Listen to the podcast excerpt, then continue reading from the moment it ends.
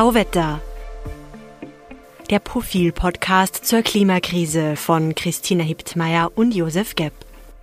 Herzlich willkommen, liebe Hörerinnen und Hörer, zu Profil Tauwetter, unserem Podcast zur Klimakrise. Mein Name ist Josef Gepp. Und ich bin Christina Hiptmeier. Wir begrüßen heute zwei prominente Vertreter der Klimabewegung in Österreich, äh, Katharina Rogenhofer und Florian Schlederer. Beide sind von der ersten Stunde an beim österreichischen Ableger von äh, Fridays for Future dabei. Rogenhofer leitet auch das Klimavolksbegehren, das von 400.000 äh, Leuten im Land unterschrieben worden ist.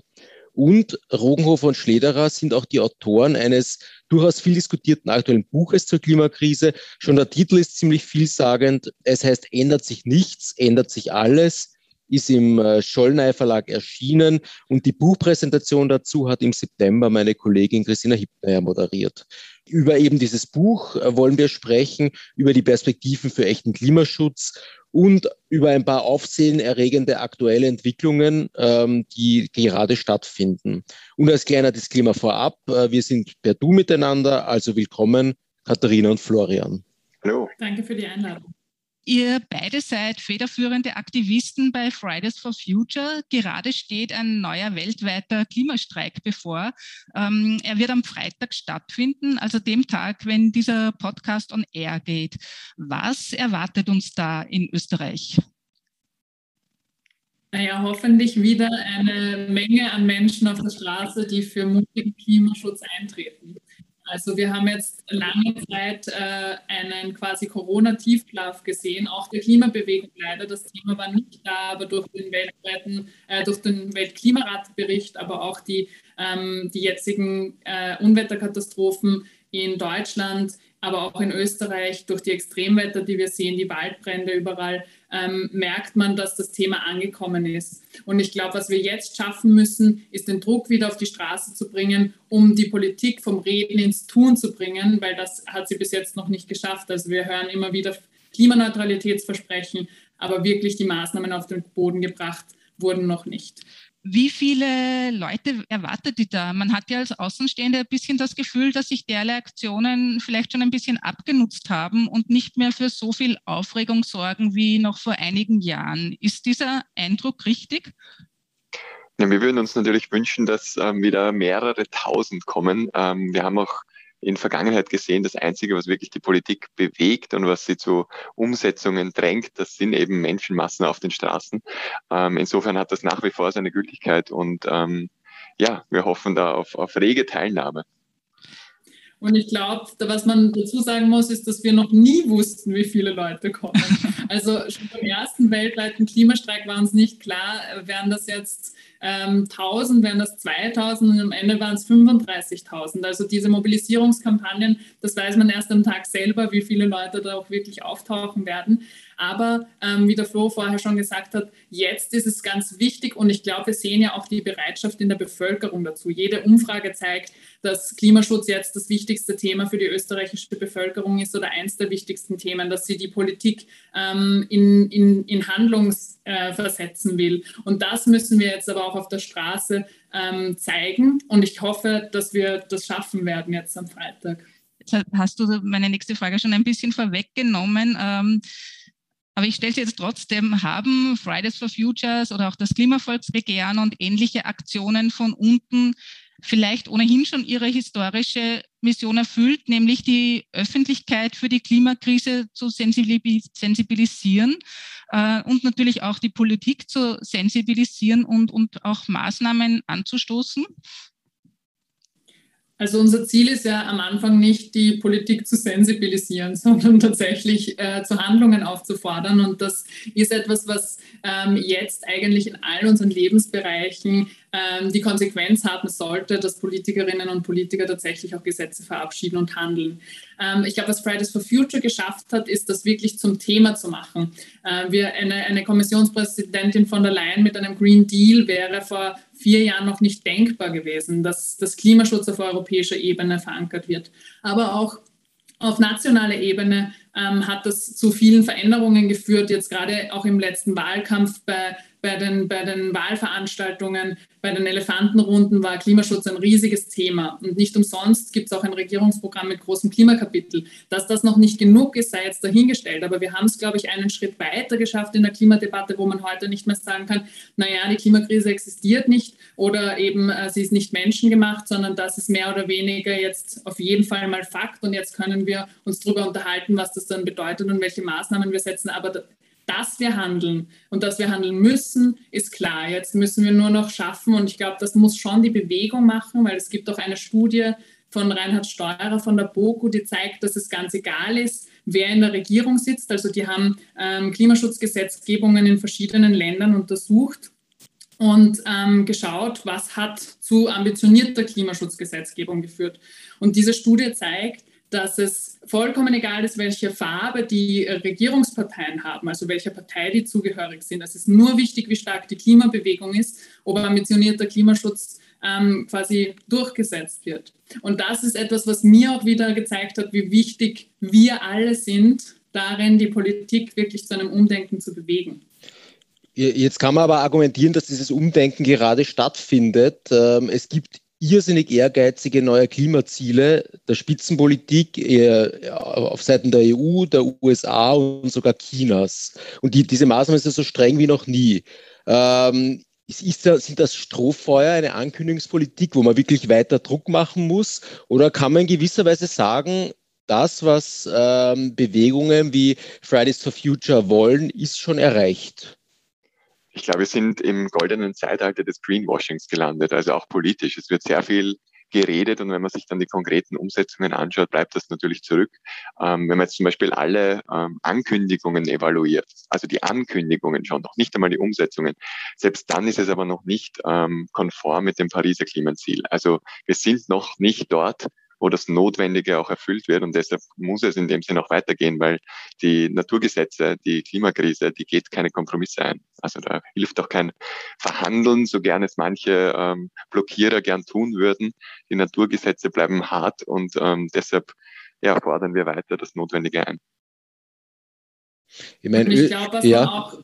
Was, man auch immer in die Waagschale legen muss, ist, äh, dass wir auf der einen Seite zwar vielleicht schon erste Schritte in die richtige Richtung sehen, wie zum Beispiel in äh, Österreich gibt es jetzt eine Klimaschutzmilliarde, die wurde lange von Umweltbewegungen gefördert. Das ist auch gut. Was wir bräuchten, sind allerdings mindestens vier Milliarden für eine Klimawende. Da gibt es auch eine Studie dazu. Und auf der anderen Seite investieren wir aber noch immer 4,7 Milliarden in klimaschädigende Subventionen. Also eine Milliarde auf der einen Seite in quasi das Richtige, unter Anführungszeichen, also in klimafreundliches und 4,7 Milliarden dagegen. Also das geht sich einfach hinten und vorne nicht aus und diese Rechnung geht nicht auf und da muss, da muss schon mehr passieren als nur Klimaneutralitätsversprechen, wo ich mir ein Ziel setze. Aber zum Beispiel, wenn ich das Ziel habe, einen Marathon zu laufen, muss ich ja auch die ersten Schritte machen, sonst komme ich ja nicht ins Ziel. Und diese ersten Schritte sind jetzt noch nicht gemacht.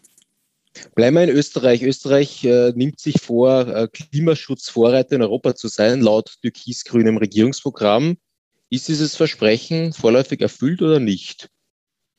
Naja, man sieht im Climate Change Performance Index zum Beispiel, dass Österreich auf Platz 35 von 57 Ländern liegt. EU-Durchschnitt ist 16, also Platz 16. Insofern ist Österreich keineswegs Vorreiter, sondern hält auch die EU gewissermaßen zurück mit seiner, mit seiner verschleppenden Art. Ähm, ja, also da gibt's was aufzuholen und nämlich auch zu gewinnen, wenn wir da wirklich vorangehen. Und ich, ich plädiere sehr dafür, weil das ist eine Chance für die Zukunft. Dass diese ganzen Klimaschutzmaßnahmen bringen uns vor Ort höheren Lebenswert. Sie sind auch gleichzeitig Adaptionen gegen Klimakrise, also zum Beispiel Grün in Städten, das kühlt, ähm, Oberflächengewässer kühlt, ähm, weniger Versiegelung, ist, sind alles Dinge, ähm, die wir ohnehin brauchen. Und da sollte man ja schnell sein, weil es wird uns dann im Endeffekt nutzen, wenn wir da vorne dabei sind.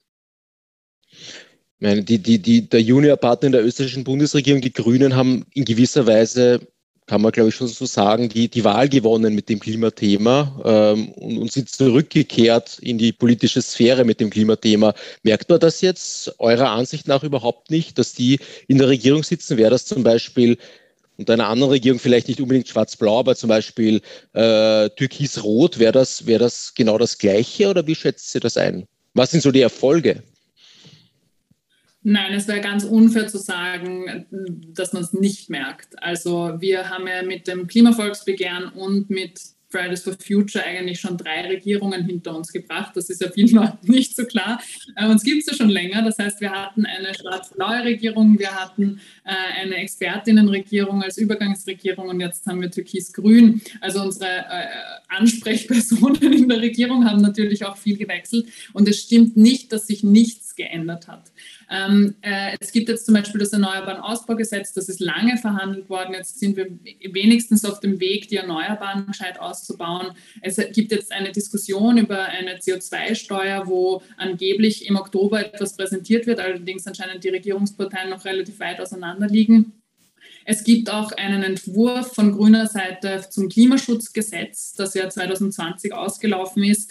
Ähm, und schleunigst erneuert gehört, meiner Meinung nach. Es gibt es einfach nicht, dass wir in, äh, in, im 21. Jahrhundert äh, vor der größten Krise stehen und kein gültiges Klimaschutzgesetz national haben. Und da gibt es einen Entwurf von grüner Seite, der meiner Meinung nach na, noch zu wenig ambitioniert ist, aber der eindeutig auch eine Handschrift zeigt, wo man merkt, dass da haben sich Leute hingesetzt, die haben ein Verständnis für die Klimakrise.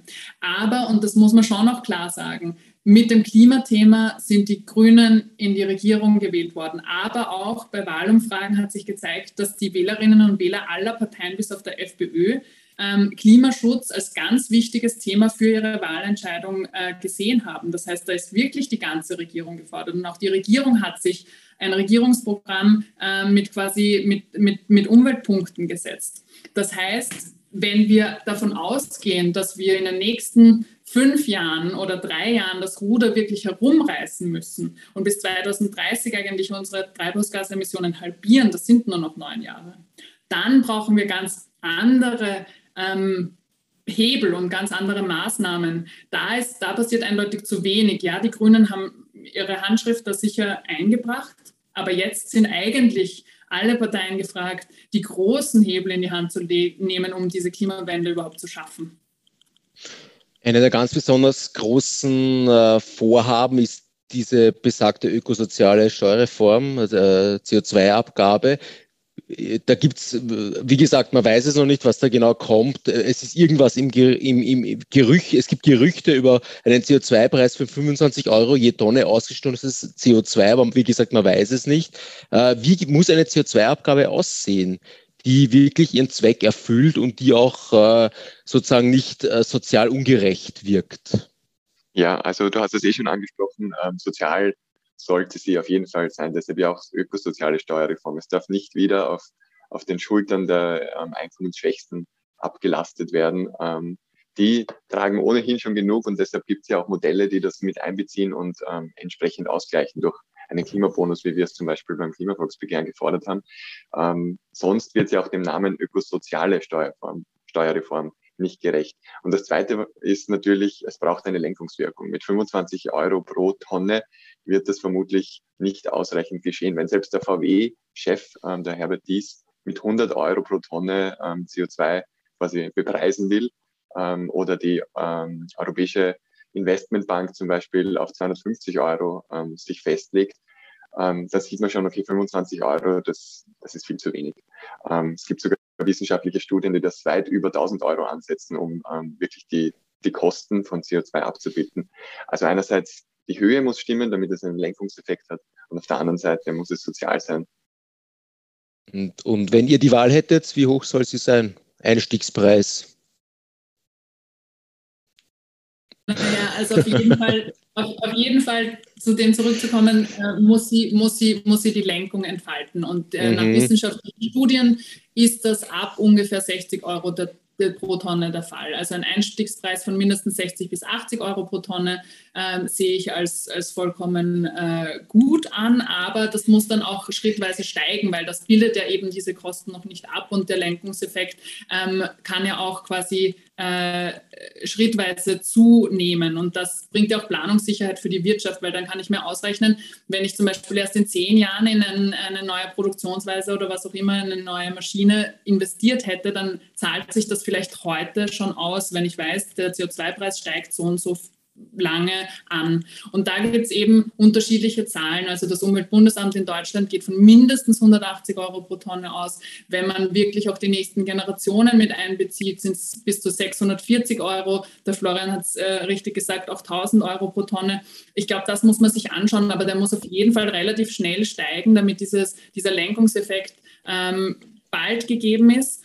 Und auf der anderen Seite muss man sich auch überlegen, eben wofür setze ich dieses Geld ein. Und da muss einerseits der soziale Ausgleich gegeben sein, aber auch eben die Alternativen da sein, weil ich kann nicht nur mit einem CO2-Preis kriege ich äh, die Emissionen im besten Fall um sieben Prozent runter. Ich glaube, das war das Höchste, was ein CO2-Preis bis jetzt geschafft hat. Und wir müssen aber bis 2040 auf Null kommen. Das heißt, ein CO2-Preis darf nur ein Teil der Lösung sein und meistens auch ein kleiner Teil, weil wir brauchen auch Infrastrukturentscheidungen, die in diese Richtung deuten. Also also ähm, Ausbau öffentlicher Verkehr ist zum Beispiel eine ganz große Maßnahme, die jetzt getroffen werden muss, damit Leute überhaupt umsteigen können auf öffentlichen Verkehr und weg vom Auto. Ähm, aber auch erneuerbare Energien ausbauen, Sanierungsrate erhöhen. Äh, jetzt bitte keine Gasheizungen mehr in Neubauten einbauen, weil die bleiben da 20 Jahre drinnen. In 20 Jahren wollen wir eben klimaneutral sein. Also das muss immer zusammengedacht werden, auch mit ordnungspolitischen Maßnahmen, ähm, damit wir eben dieses fossile Zeitalter am besten hinter uns lassen und irgendwann der CO2-Preis gar keinen Sinn mehr macht, weil wir quasi kein CO2 mehr produzieren. Du hast die Infrastrukturentscheidungen angesprochen. Ähm, da klimapolitisch in der Kritik stehen da jetzt auch nicht nur die Bundesregierung, sondern auch die Landesregierungen in Wien und Niederösterreich. Da gibt es nämlich einen massiven Widerstand in Sachen Bauautobahn und Stadtstraße. Ich würde euch da jetzt um eine Einschätzung bitten. Wie ausdauernd wird denn die Protestbewegung in Sachen Besetzung sein? Bis jetzt war es vielleicht ganz gemütlich, dort zu kampieren. Äh, jetzt sinken aber die Temperaturen und der Winter kommt bald. Werden die Protestierenden weiter ausharren können und wollen? Also dabei scheint die Ausdauer noch auf jeden Fall da zu sein und damit spreche ich auch eine große Einladung aus an alle. Man kann auch beim Protestcamp vorbeischauen. es freut sich jeder, wenn, wenn da Menschen dabei sind und, und eben quasi Solidarität zeigen. Ähm, und auf der anderen Seite ist es irgendwie, finde ich, kristallisiert sich zu dieser großen Frage, wie schaut unser Verkehrssystem der Zukunft aus und soll das noch mit Straßen passieren? Und ich finde das schon eine wichtige Frage, weil alle Studien einfach in die Richtung deuten, dass man äh, wenn man Straßen baut, Verkehr erntet. Also je mehr Straßen ich baue, desto mehr Verkehr werde ich produzieren und auch Nachfrage erst produzieren, weil eben natürlich, wenn ich dann eine Straße habe, dann, dann fahre ich auch viel leichter mit dem Auto. Oder sollte unsere Stadt der Zukunft nicht ganz anders gedacht werden? Natürlich braucht es Alternativen für Pendlerinnen und Pendler, weil diese gibt es ja. Die wollen ja nach Wien rein. Das ist ja eine, eine ganz wichtige ähm, ein, ja, ein, ein wichtiges Bedürfnis, aber dieses Bedürfnis müssen wir anders decken, als damit, dass sich dann Autos auf einer nächsten Straße stauen und wir wieder nur 1,2 Personen im Durchschnitt mit einer riesen Karosse transportieren. Also wie können wir äh, alternative Verkehrskonzepte ausbauen, öffentlichen Verkehr ausbauen, dass gerade in Stadtumgebungen eigentlich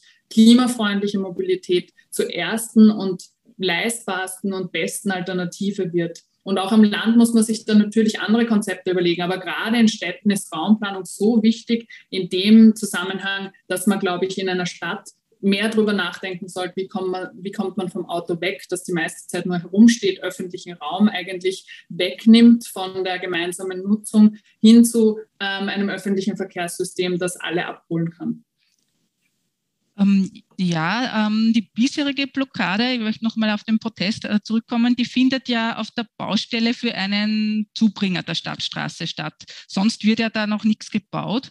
Ähm, jetzt wäre meine Frage, welche Strategie steckt denn dahinter, dass man mit den Protesten und Blockaden jetzt schon beginnt? Da wird man ja noch einen deutlich längeren Atem brauchen. Und warum wartet man nicht mit solchen Aktionen auf den eigentlichen Baubeginn? Ja, ich glaube, man kennt ja das aus, aus diesen politischen Geplänkeln, dass dann schneller mal die Antwort kommt, na ja, jetzt sind wir schon so weit und jetzt ist schon so viel gebaut, jetzt halt ich, muss man das Projekt natürlich machen, sonst haben wir da enorme Verluste. Ähm, und ich meine, so viel wie zum Beispiel damals in Svensendorf investieren, um es dann nicht in Betrieb zu nehmen, hat natürlich keinen Sinn. Und insofern begrüße ich das eigentlich sehr, dass wir von vornherein ähm, da Opposition geben und sagen, hey Leute, überlegt euch das wirklich einmal, seid vernünftig, wir sind im 21. Jahrhundert und zukünftige Generationen werden zurückblicken an diesen Moment und sich an den Kopf greifen, warum immer noch weiter Straßen gebaut wurden, noch immer weiter zuasphaltiert wurde. Es, es wird einfach ein, eine, eine historische, ein historisches, ähm, wie soll man sagen, ein, ein Relikt sein, wo wir uns wirklich wundern werden, warum das noch durchgegangen ist. Und deshalb, ja gut, dass wir da im, im, oder dass auch die Leute, die vor Ort da jetzt kämpfen, ähm, ja so entschieden und tatkräftig vorgehen. Also ein Wehret den Anfängen sozusagen. Auf jeden Fall. Also ich, so, man kennt das ja, glaube ich, wirklich aus, aus politischer Geschichte, dass dann ähm, einfach weitergemacht wird und, und je mehr Tatsachen geschaffen werden, desto eher wird es einbetoniert. Mhm. Ähm, was haltet ihr von so Aktionen wie der Besetzung der SPÖ-Zentrale durch Extinction Rebellion? Ist das eine adäquate Form des Widerstands?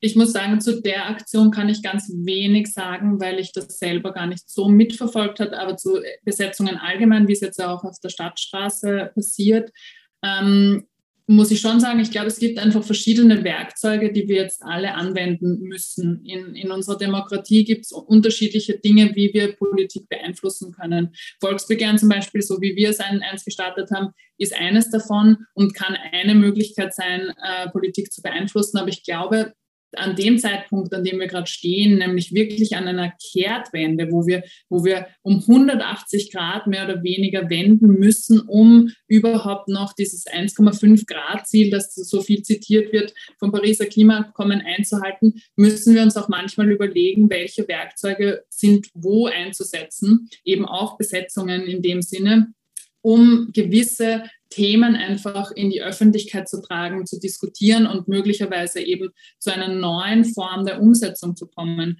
Und ich glaube, da wenn man zurückschaut in der, in der Geschichte der, der, der, der Umweltbewegung oder der Entscheidungen, die getroffen wurden, eben, der Florian hat Zwentendorf angesprochen, aber meine Eltern erzählen zum Beispiel immer von Hamburg, ähm, da sich auch eben mit, mit quasi dem Körper hinzusetzen und zu sagen, gut, hey, überlegen wir uns das nochmal, überlegen wir uns das Projekt nochmal.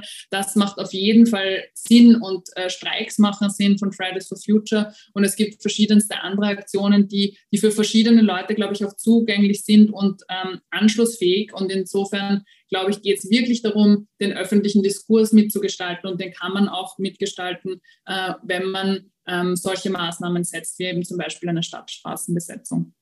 Ich würde an der Stelle gerne noch hinzufügen, es ist ja es ist ja einfach auch deprimierend und frustrierend, wenn jetzt auf jahrelangen Druck nach wie vor die Politik mehr oder weniger einen betrügt und nach wie vor ähm, Klimaschädigung betreibt. Und, und auch so die, von mir ist auch die Frage so jetzt auch an dich, Christina und dich, Josef, was, was ist denn dann der nächste Schritt? Also ich meine jetzt auf die Straße gehen ähm, oder auch jetzt eben ziviler Ungehorsam, so wie es Extinction Rebellion macht. Ich verstehe ja die Leute, die einfach so frustriert sind, dass sie sagen, okay, was, was ist denn auch der nächste logische Schritt, wenn die Politik nach wie vor nicht hört? Ähm, was würdet ihr da auch, was würdet ihr sagen zum Beispiel? Naja, die historische Erfahrung zeigt, dass viele Formen des gewaltfreien Widerstandes durchaus Erfolg gehabt haben. Sage ich mal, wenn ich zum Beispiel was ich an, an Gandhi und solche Figuren denke, oder das ist also insofern, äh, man muss sich halt immer bei solchen Aktionen dann fragen, ist es auch fair? Ist es fair, zum Beispiel die SPÖ-Zentrale zu besetzen und die der ÖVP und der FPÖ nicht? Also es ist dann, aber, aber als, als, als Symbol ist es natürlich äh, stark und wirkt und erzeugt Aufsehen und bringt das Thema auch ein Stück weit äh, in die Debatte und damit weiter. Also ich bin ja persönlich auch ein, ein starker Verfechter von gewaltfreiem Widerstand, absolut. Also ähm, ganz auf deiner Linie ich, ich frage mich halt, irgendwann wird es Leute geben, die, glaube ich, nicht mehr ruhig sitzen können. Ähm, und ich, ich hoffe, wir schaffen es davor. Also ich hoffe, es wird einfach davor gehört, davor umgesetzt, damit wir ja nicht in, in solche Szenarien abrutschen. In, in, Aber ja. In welche Szenarien? Na, in Szenarien, wo das mitunter auch gewalttätig wird. Ich weiß es nicht. Also es, ich frage mich halt einfach, wann entscheiden sich Leute dazu, einen nächsten Schritt zu machen. Jetzt nicht mehr nur ziviler Ungehorsam oder auch ruppiger ziviler Ungehorsam in dem Sinn.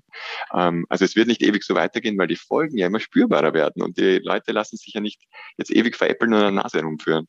Ähm, also ho hoffen wir, dass es jetzt verstanden wird, auch mit dem Streik, ähm, auch mit der Besetzung und, und ja, endlich Taten folgen. Nehmt ihr in eurer Bewegung oder in eurem Umfeld solche Tendenzen schon wahr?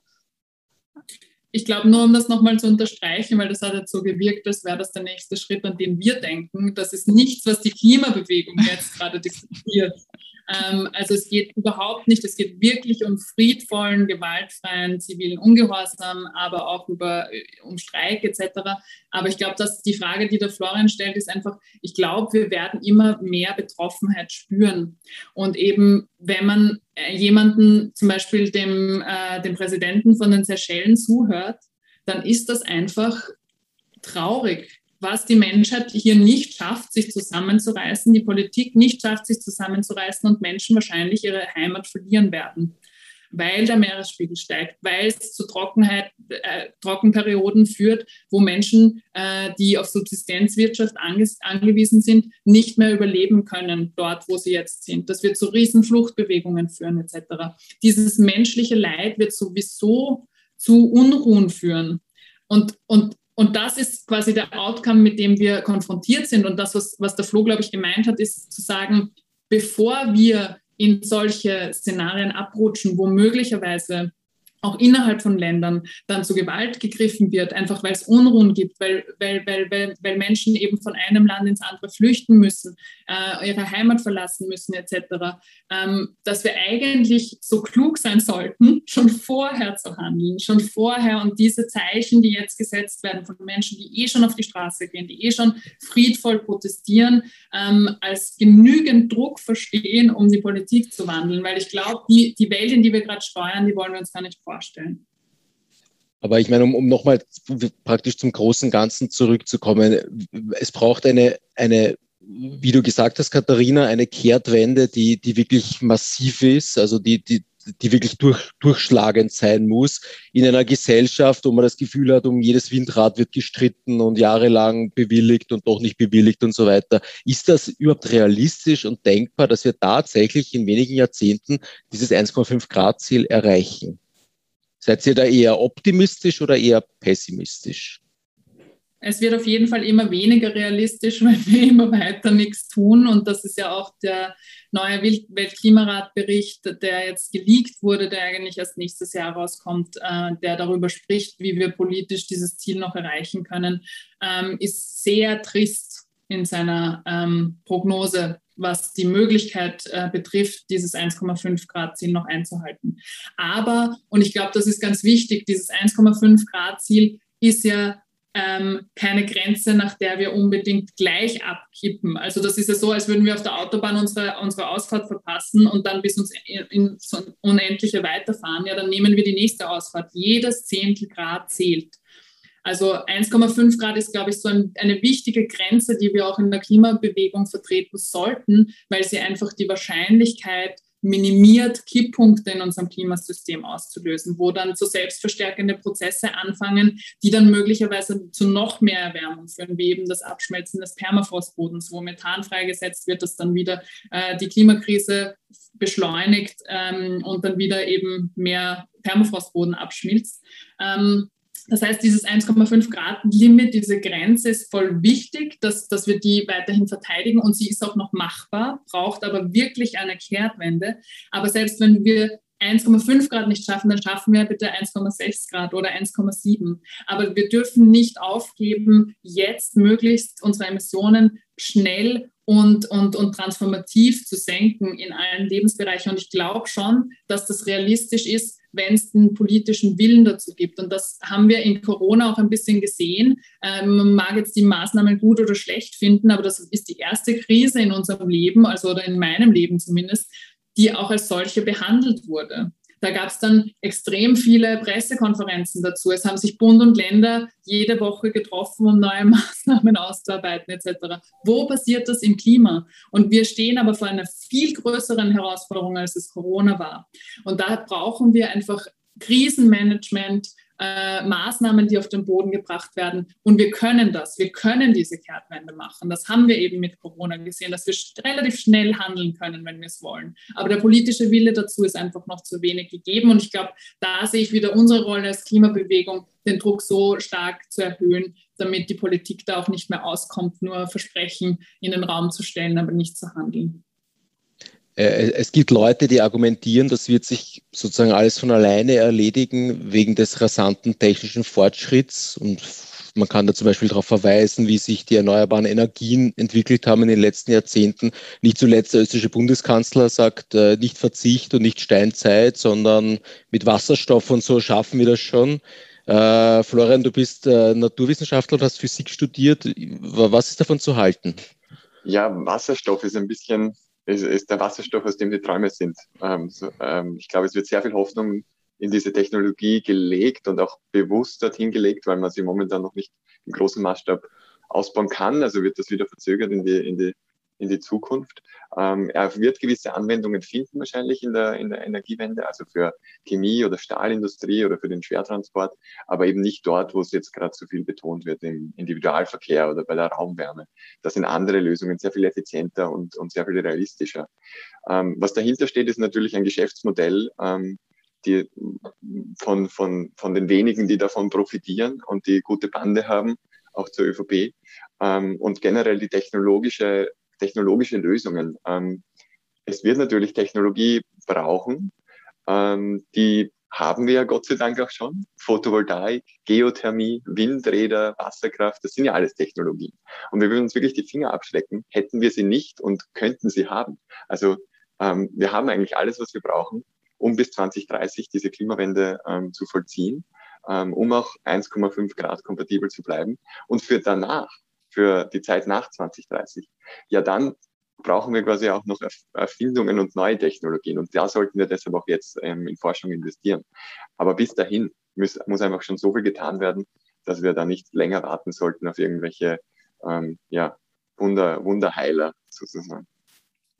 Und nochmal zum Verzicht sage, ich finde immer so traurig, wie eng Verzicht definiert wird, weil Verzicht, da geht es ja immer nur, ich muss jetzt aufs Auto verzichten oder auf Schnitzel verzichten oder so irgendwas. Aber ich, ich, ich mag das immer gerne umdrehen und fragen, auf was verzichten wir denn jetzt schon? Wir verzichten auf saubere Luft in Städten. Es, es sterben so viele Menschen, 4,5 Millionen Menschen jährlich an Luftverschmutzung. Wir hätten so viel sauberere Luft in Städten. Äh, wir verzichten jetzt schon auf eben Grünflächen, öffentlichen Raum. Wir verzichten auf belebte Stadtzentren und stattdessen tun wir Supermärkte auf den Rand von Städten äh, äh, pflastern. Das sind alles Dinge, die wir gewinnen können auf der anderen Seite, wenn wir mutige Klimapolitik machen. Also mit Verzicht, glaube ich, äh, polarisiert man nur und spielt diese zwei Seiten gegeneinander aus. Aber ich glaube, ich bin der höchsten Überzeugung, dass wir und deswegen heißt unser Buch so, ändert sich nichts, ändert sich alles. Wir werden alles verlieren, wenn wir nichts machen. Aber wir können extrem viel gewinnen, wenn wir jetzt die Klimawende ernst nehmen. Ja, das war ein, ein würdiges Schlusswort. Danke fürs Kommen, ähm, Katharina Rogenhofer und Florian Schlederer. Ähm, liebe Hörerinnen und Hörer, wir würden uns freuen, wenn Sie uns auf Twitter folgen unter @profiltauwetter. Schicken Sie uns dorthin Anregungen, Kritik oder Feedback. Es geht auch per Mail an podcasts, also mit S am Ende, profil.at. Empfehlen Sie uns weiter, abonnieren Sie uns auf den gängigen Podcast-Kanälen und bewerten Sie uns dort auch. Und besonders freut es uns, wenn Sie unseren eigenen Tauwetter-Feed abonnieren. Den finden Sie, wenn Sie auf Apple iTunes, Spotify oder den anderen Plattformen nach Tauwetter suchen und auf Abonnieren klicken. Das war's für heute. Danke fürs Zuhören und bis zum Freitag in zwei Wochen bei Tauwetter.